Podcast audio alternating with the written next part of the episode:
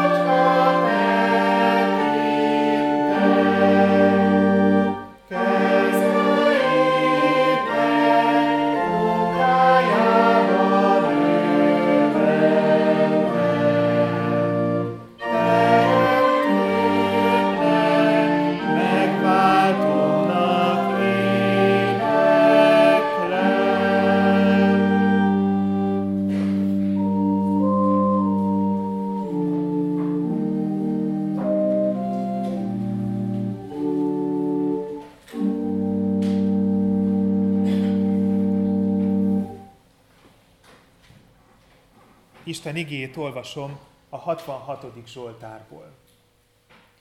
A karmesternek Zsoltár ének. Örvendez Istennek, ó te egész föld! Énekeljétek neve dicsőségét, tegyétek dicsőségessé dicséretét. Mondjátok Istennek, mi csodálatosak a te műveid. Hatalmad nagy volt, miatt hízelegnek neked ellenségeid. Az egész föld leborul előtted, neked énekel, énekli neved dicséretét, Szela. Jöjjetek és lássátok Isten tetteit, csodálatos tetteit az emberek fiai. A tengert szárazzá változtatta, a folyón gyalog mentek át. Ott törvendeztünk neki. Örökké uralkodik hatalmával, szemmel tartja a népeket, hogy az engedetlenek föl ne fuvalkodjanak magukban, Szela. Áldjátok, népek, a mi Istenünket, és harsogjátok dicséretét. Megeleveníti lelkünket, és nem engedi, hogy lábunk megtántorodjon. Mert megpróbáltál minket, Istenünk, megtisztítottál, mint az ezüstöt. Hálóba vetettél minket, terhet raktál a hátunkra, embert ültettél fejünkre, tűzbe, vízbe jutottunk, de bőségre hoztál ki bennünket.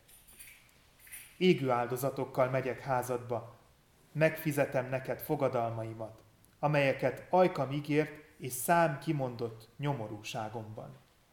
Hízlalt állatokat áldozom neked égő áldozatul, kosok jó illatú áldozatával, ökröket és bakokat áldozom neked, Szela. Jöjjetek el és halljátok meg, hadd beszéljem el minden Istenfélőnek, hogy mit cselekedett lelkemmel. Hozzá kiáltott a szám, és magasztalás volt nyelvemen. Ha hamis szándék lett volna szívemben, nem hallgatott volna meg az én uram. Ám de Isten meghallgatott. Figyelt könyörgésem szavára. Áldott az Isten, aki nem vetette meg könyörgésemet, és nem vonta meg tőlem kegyelmét. A kegyelem Istene tegye áldotta az ő igéjét, hogy beszéde lakozzon bennünk gazdagon, és teremjünk áldott gyümölcsöket az ő dicsőségére. Imádkozzunk!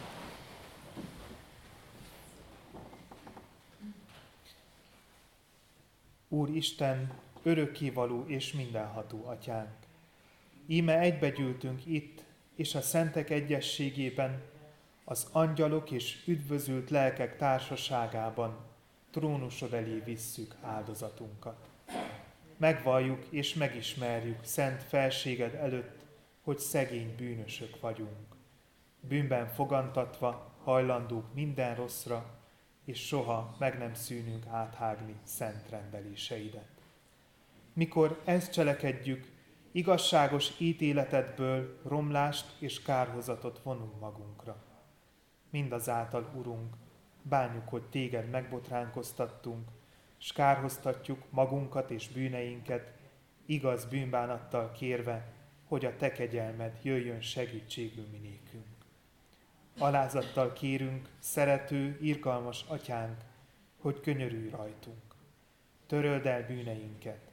Növeld és sokasítsd meg rajtunk napról napra szent lelket ajándékait, hogy igaz bűnbánatunk teremje a megtérés gyümölcseit, amelyek kedvesek te előtted. Vallást teszünk azért a te színed előtt, hogy egyszülött fiadba, a mi Úrunk Jézus Krisztusba vetjük egyedül hitünket és reménységünket, bizonyosak lévén afelől, hogy hitáltal részeseivé lehetünk a Te benne kijelentett kegyelmednek, melyet adj meg nekünk itt és az örök kivalóságban az ő nevéért. Amen. Miután megvallottuk bűneinket és bizonyságot tettünk hitünkről, halljuk meg Isten kegyelmes válaszát az ő igéje által. Úgy szerette Isten a világot, hogy az ő egyszülött fiát adta, hogy valaki, hiszen ő benne, el ne vesszen, hanem örök élete legyen. Amen.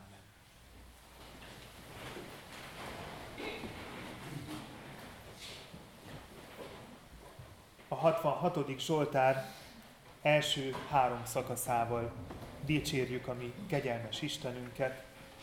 66. ének, 66. Zsoltár első szakasza így kezdődik. Örvendj egész föld az Istennek.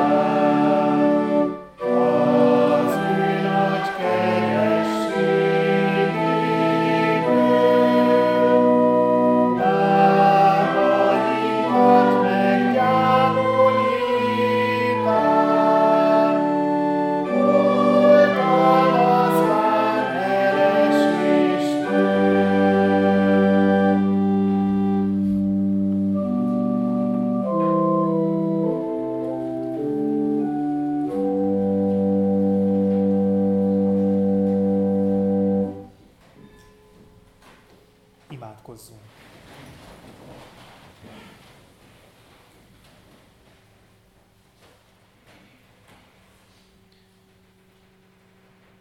Menje Istenünk, hálát adunk neked azért, hogy az elmúlt héten vezettél, oltalmaztál és védtél bennünket.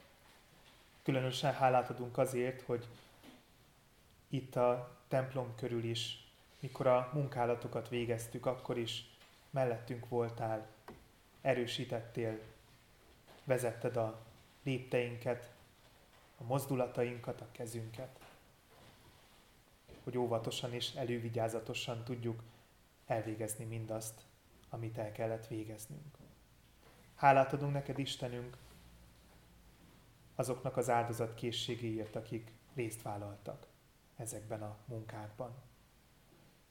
De hálát adunk azért is, mennyei édesatyánk, hogy nem csak itt a templom környékén, hanem szerte mindenütt, ahol dolgozunk, élünk, végezzük a feladatainkat, te mellettünk vagy. Mellettünk vagy, és oltalmazol, védesz bennünket. Hálát adunk különösen azoknak a munkájáért, akik különösen veszélynek vannak kitéve. Hálásak vagyunk, hogy őket is oltalmazod és véded a mindennapokban, menje Istenünk. Atyánk, arra kérünk téged, hogy tégy fogékonyá bennünket ezen a mai napon is igét hallgatására. Add, hogy olyan közösség lehessünk ezen a mai délelőttön is, ahol látóvá válik a szem, megnyílik a fül, fogékonyá válik a szív arra, hogy befogadja mindazt, amit üzensz nekünk a Szentírás szavain keresztül. Te áldottá, arra kérünk az ige hallgatását most ezen a délelőttön. És add, hogy amit hallunk, amit a szívünkbe zárunk és magunkkal viszünk, az nem maradjon elzárva, hanem jusson el távoli helyekre, távoli emberekhez is. Adurunk, hogy tudatosuljon bennünk, hogy Te azt a feladatot adod minden egyes embernek, aki Szent Fiat követőjévé vált, hogy az evangélium üzenetét, az igéd üzenetét megosszuk embertársakkal. Tedd áldottá az ige hirdetését a hétköznapokban is. Erre kérünk, mennyei Istenünk. Legyél velünk ebben az órában, add, hogy érezzük, hogy jelen vagy, közöttünk vagy, áldottá teszed ezt az időt, amit itt töltünk. És add, hogy majd, amikor innen eltávozunk, akkor is érezzük azt, hogy velünk jössz, velünk maradsz a mindennapokban is. Jézus nevében kérünk, hallgass meg könyörgésünk szavát. Amen.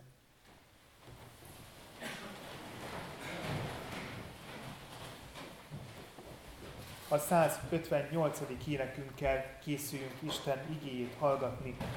A 158. énekünk első szakasza és egyetlen szakasza így kezdődik. Ó Úristen, légy közöttünk!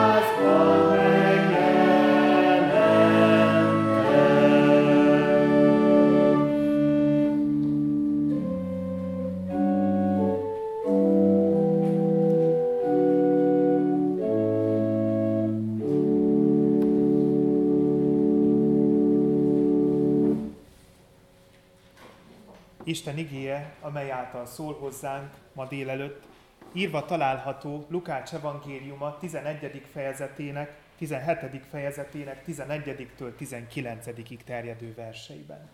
Lukács evangéliuma 17. fejezetének 11-től 19-ig terjedő verseiből olvasom Isten igéjét.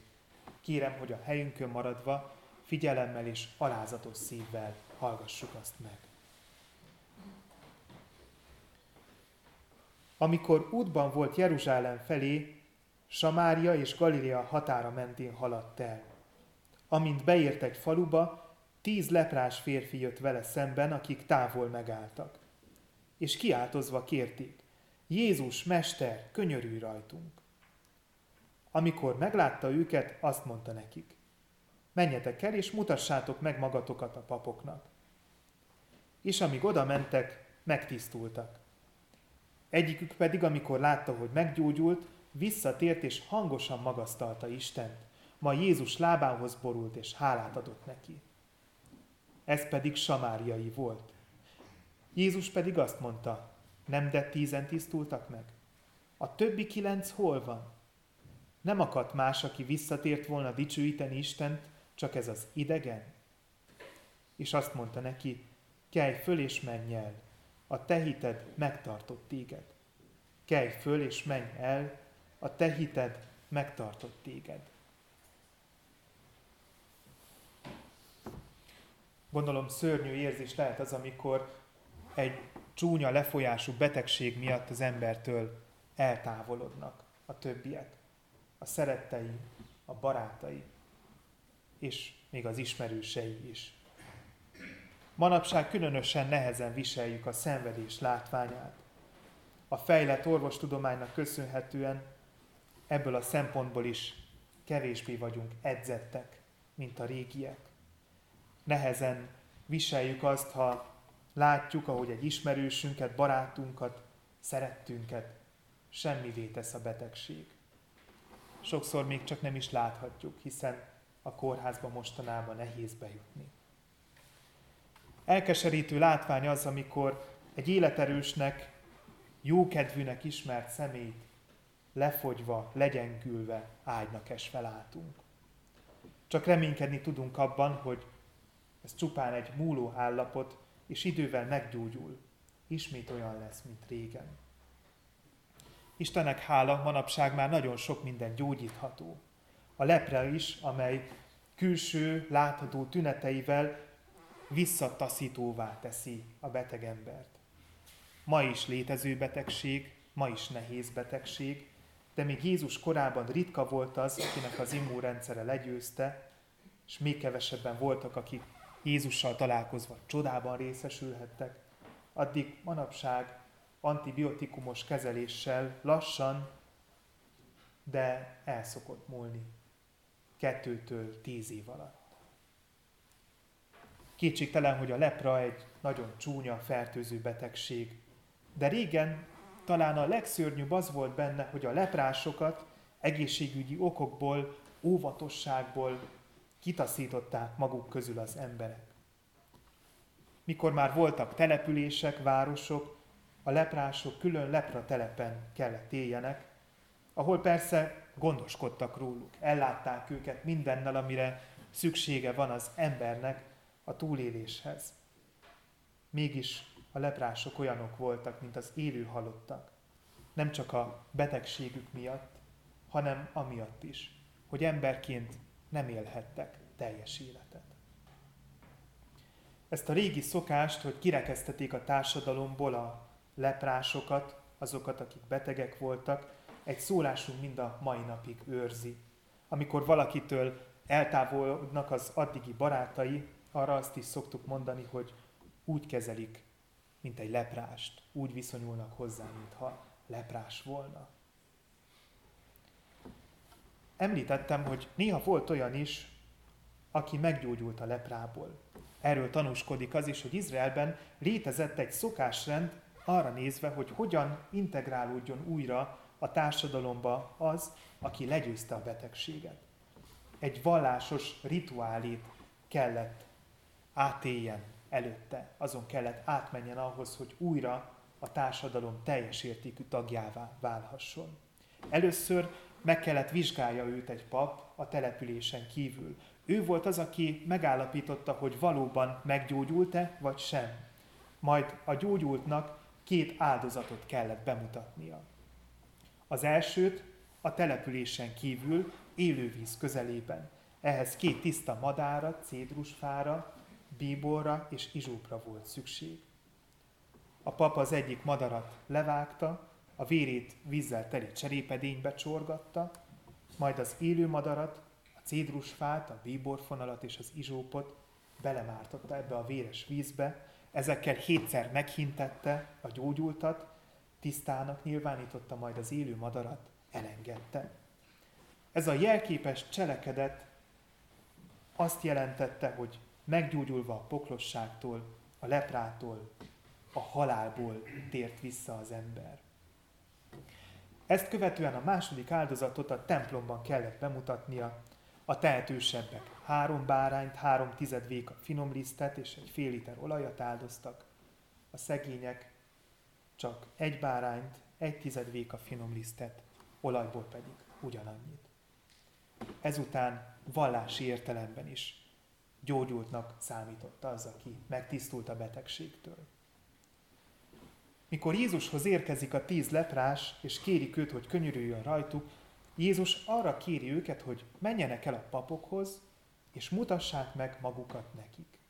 Tegyék meg az első lépést a gyógyulás utáni visszailleszkedéshez. Kérjenek meg egy papot, hogy vizsgálja meg őket, majd jöhetnek az áldozatok, ahogyan Mózes törvénye előírja. Arról olvasunk az igében, hogy amíg oda mentek, hogy megmutassák magukat, megtisztultak. A csoda útközben történt meg. Leprásak voltak, amikor Jézushoz értek, leprásak voltak még akkor is, amikor elindultak Jézustól, amíg azonban oda mentek, megtisztultak. Mind a tízen meggyógyultak, de a tisztulást követően csak egyikük tért vissza dicsőíteni Istent. A tízből csupán egy az, aki nem feledkezik meg arról, hogy ki volt az, aki jót tett vele.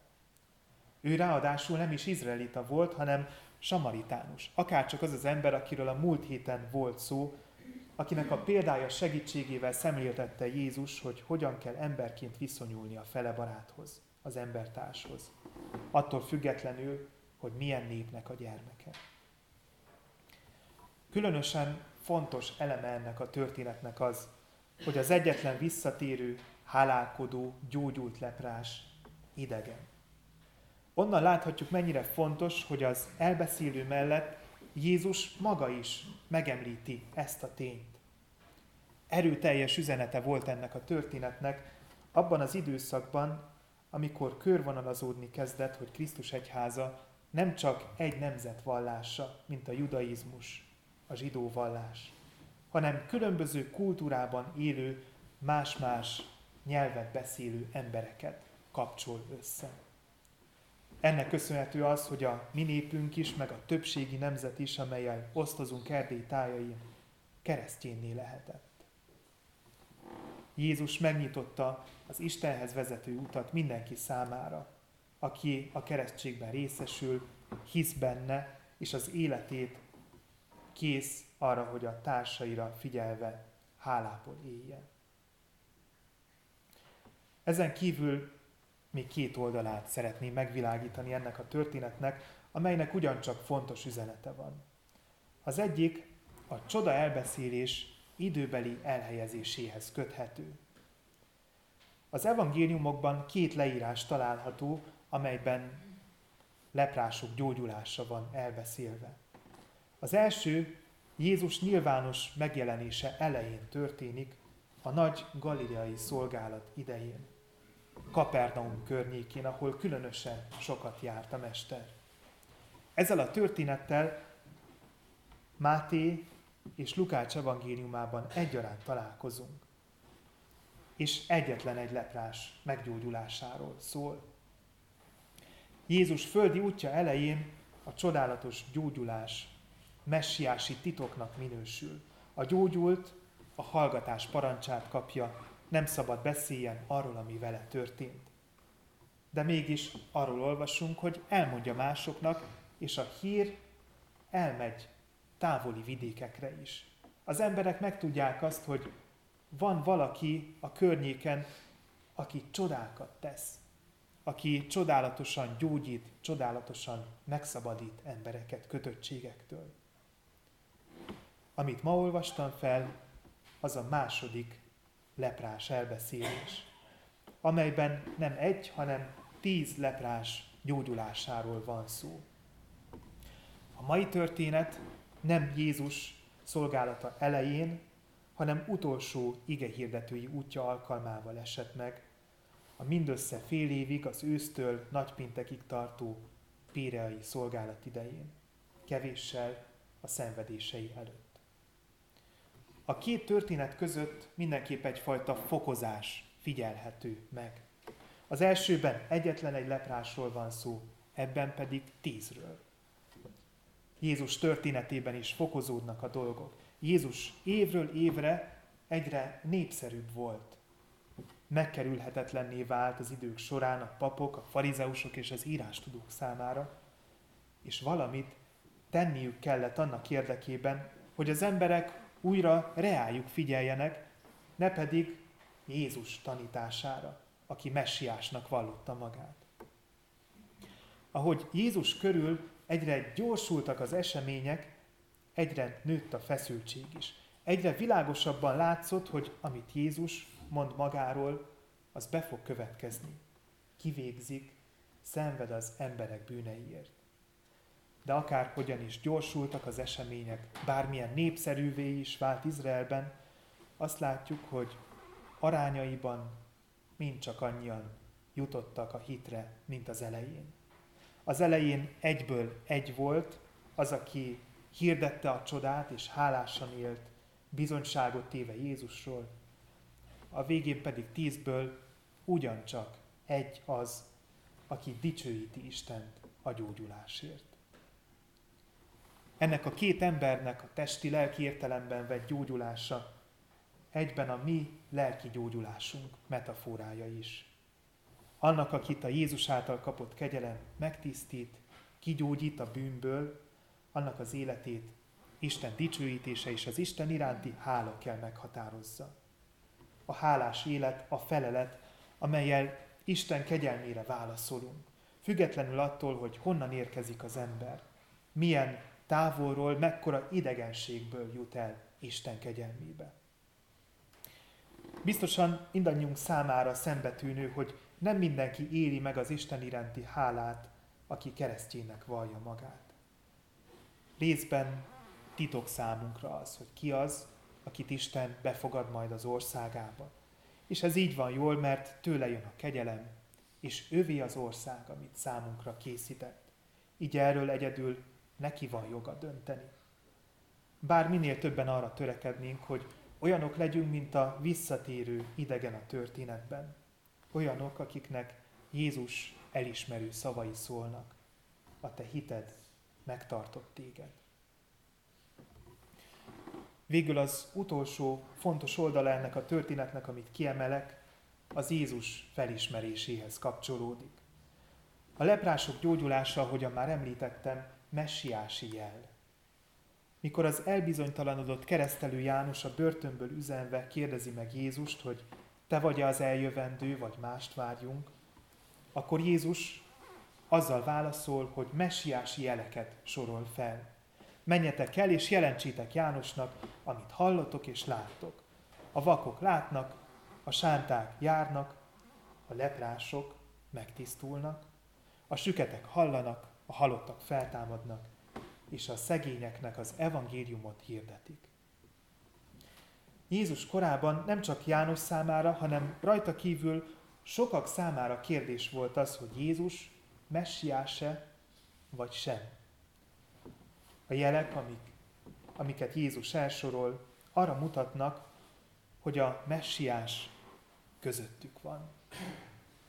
Mellette minél közelebb van hozzá az ember, ezek a jelek annál erőteljesebbek, nyilvánvalóbbak. Úgy hiszem, hogy hasonló jelek vezetnek minket arra is rá, hogy hol találhatók olyan közösségek, amelyekben Jézus erőteljesen jelen van, isteni természete és szent lelke által.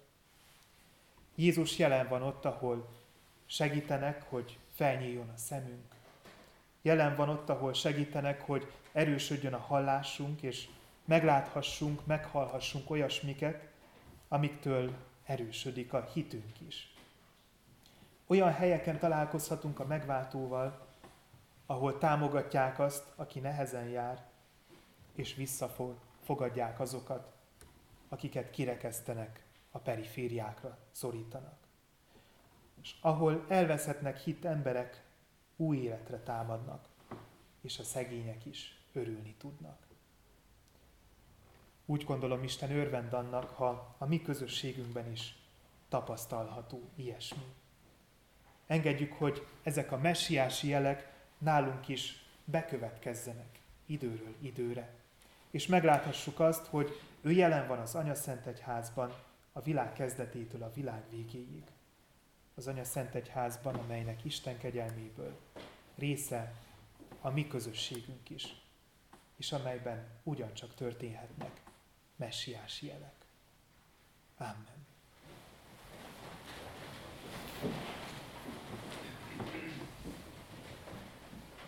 A 354. énekünkkel válaszoljunk Isten igéjére. 354. énekünk így kezdődik.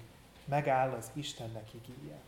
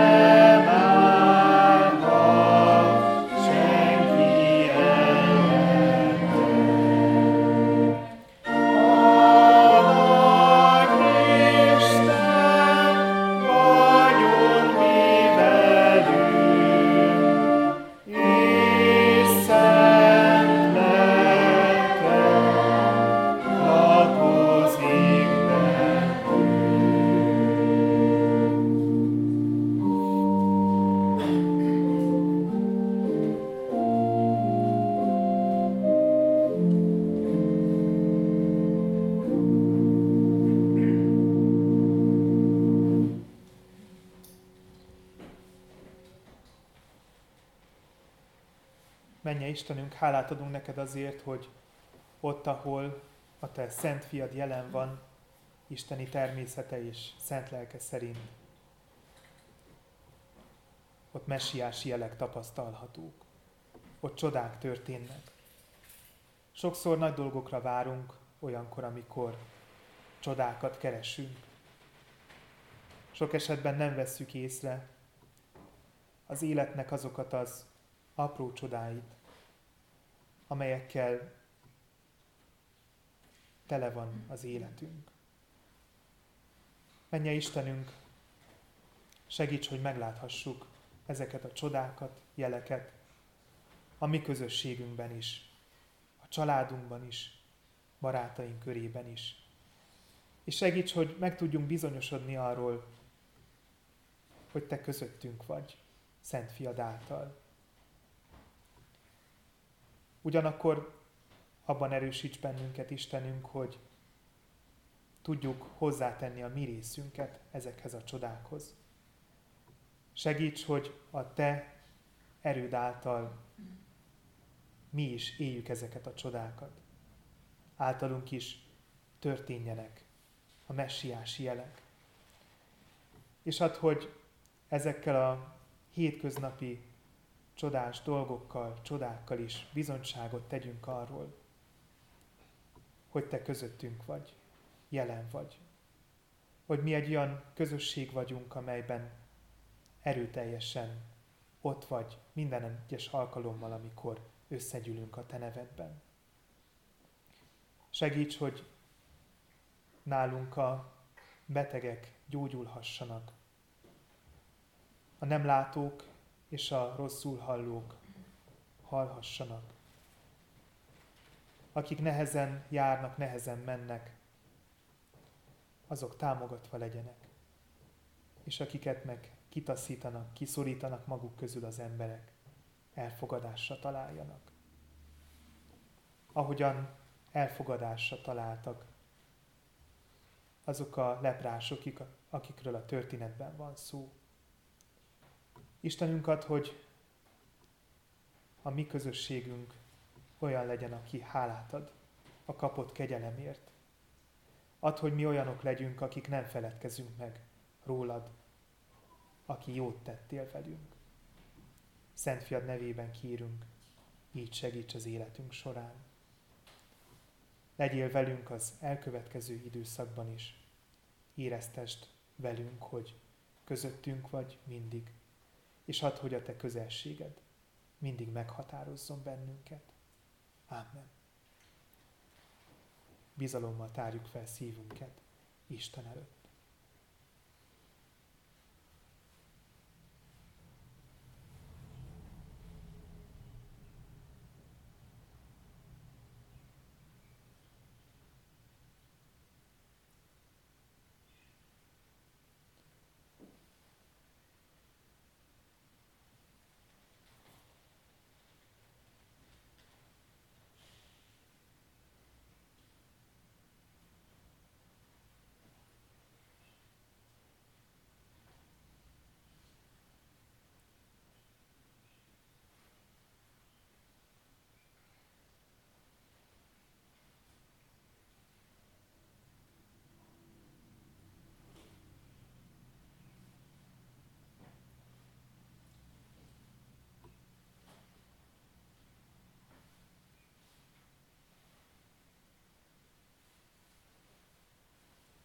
Áldott a mi Úrunk, aki meghallgatja a könyörgésünk szavát.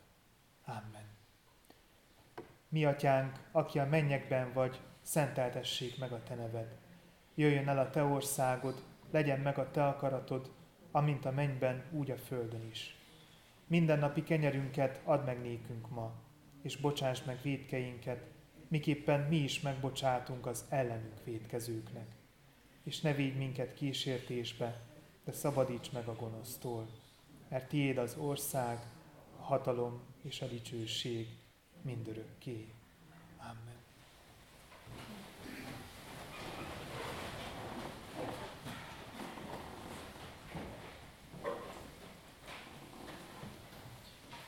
Az adakozást ajánlom testvéreink segítő jó indulatába, tudva, hogy a jókedvű adakozót szereti, megáldja a mi Istenünk kegyelettel és a gyászoló család iránti részvéttel emlékezünk meg a mai vasárnapon Farkas Mihály halálának 20.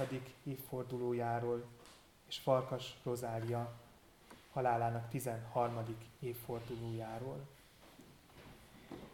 Farkas Mihály bácsi gyülekezetünk gondnoka volt, Róza néni pedig gyülekezetünk harangozó nője, meghatározó személyiségei közösségünknek a gyászoló család mellett mi is szeretettel emlékezünk rájuk.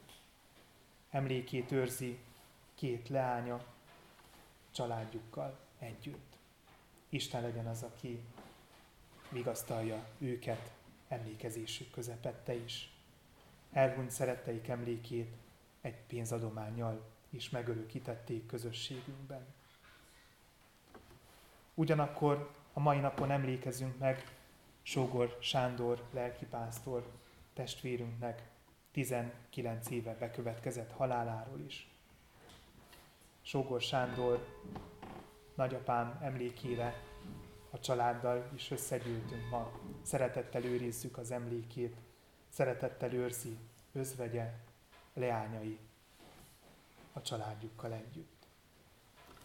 Isten legyen az, aki vigasztalást ad minden egyes gyászoló családnak. Egy közérdekű hirdetést is közé szeretnék tenni. Megkeresett a Csíkszeredai Hargita Nemzeti Székely Népi Együttes vezetősége, hogy jövő vasárnap este 7 órától Mérában lesz egy előadásuk a művelődési házban. Az előadás címe Zenga lélek, Zenga szó. Szeretettel várnak mindenkit a Mérai Közösségi Házba, művelődési házba. A diák, illetve nyugdíjas jegy 10 lejbe kerül, a teljes áru jegy ára pedig 20 lej. Aki teheti, csak bátorítani tudom arra, hogy vegyen részt ezen az alkalmon. Hitvallásra készülődve a 446. énekünk első három szakaszát énekeljük el. 446. énekünk első szakasza így kezdődik, az áldott orvos közeleg.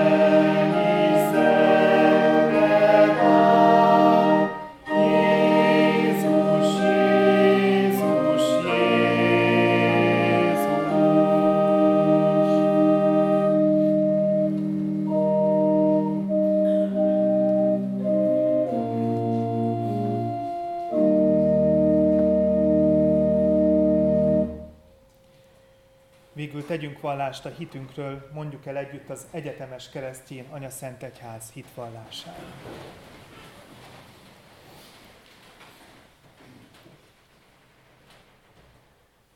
hiszek egy Istenben, mindenható atyában, mennek és földnek teremtőjében, és Jézus Krisztusban, az ő egyszülött fiában, ami Urunkban, aki fogantatott Szentlélektől, született Szűz Máriától, szenvedett, Poncius Pilátus alatt megfeszítették, meghalt és eltemették. Alászállt a poklokra. Harmadnapon feltámadt a halottak közül, felment a mennybe, ott ül a mindenható Atya Isten jobbján. Onnan jön el ítélni élőket és holtakat. Hiszek szent lélekben. Hiszem az egyetemes keresztjén Anya Szent a szentek közösségét, a bűnök bocsánatát, a test feltámadását és az örök életet.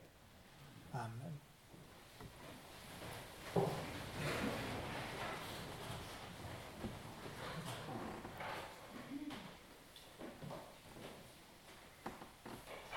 Mielőtt az utolsó éneket elénekelnénk, még el szeretnék mondani valamit.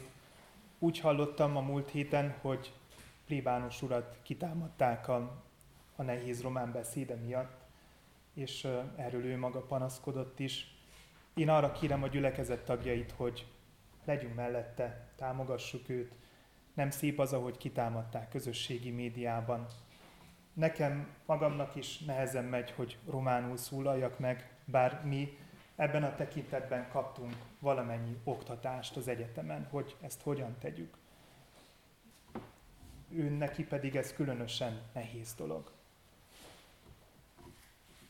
Mindannyiunknak megvannak az erősségei, a hibái, nekünk lelkipásztoroknak is. Hogyha a hibáinkra szeretnének figyelmeztetni, azt kérjük, hogy szentől szembe tegyék meg, hogy az embernek esélye legyen védekezni, megfontolni a dolgokat. Különösen érvényes ez a mostani helyzetre is. És arra kérem, hogy erkölcsileg támogassuk őt. Hogy románul szólal meg, az mindenképp egy szép gesztus a gyászoló család számára, és, és megteszi ő is, amit tud ebben a tekintetben. Ezt szerettem volna még önöknek elmondani áldásra várva a 446. énekünk negyedik, ötödik, hatodik és hetedik szakaszát énekeljük el. A 446. énekünk negyedik szakasza így kezdődik, elmúlik minden fájdalom a drága névtől, Jézus. thank you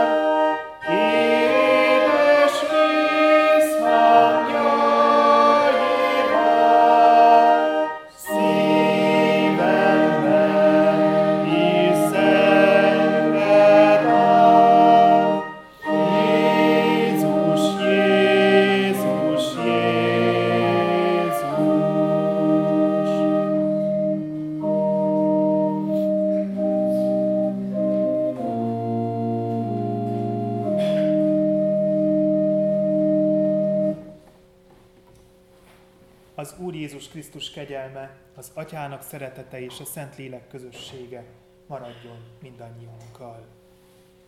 Amen.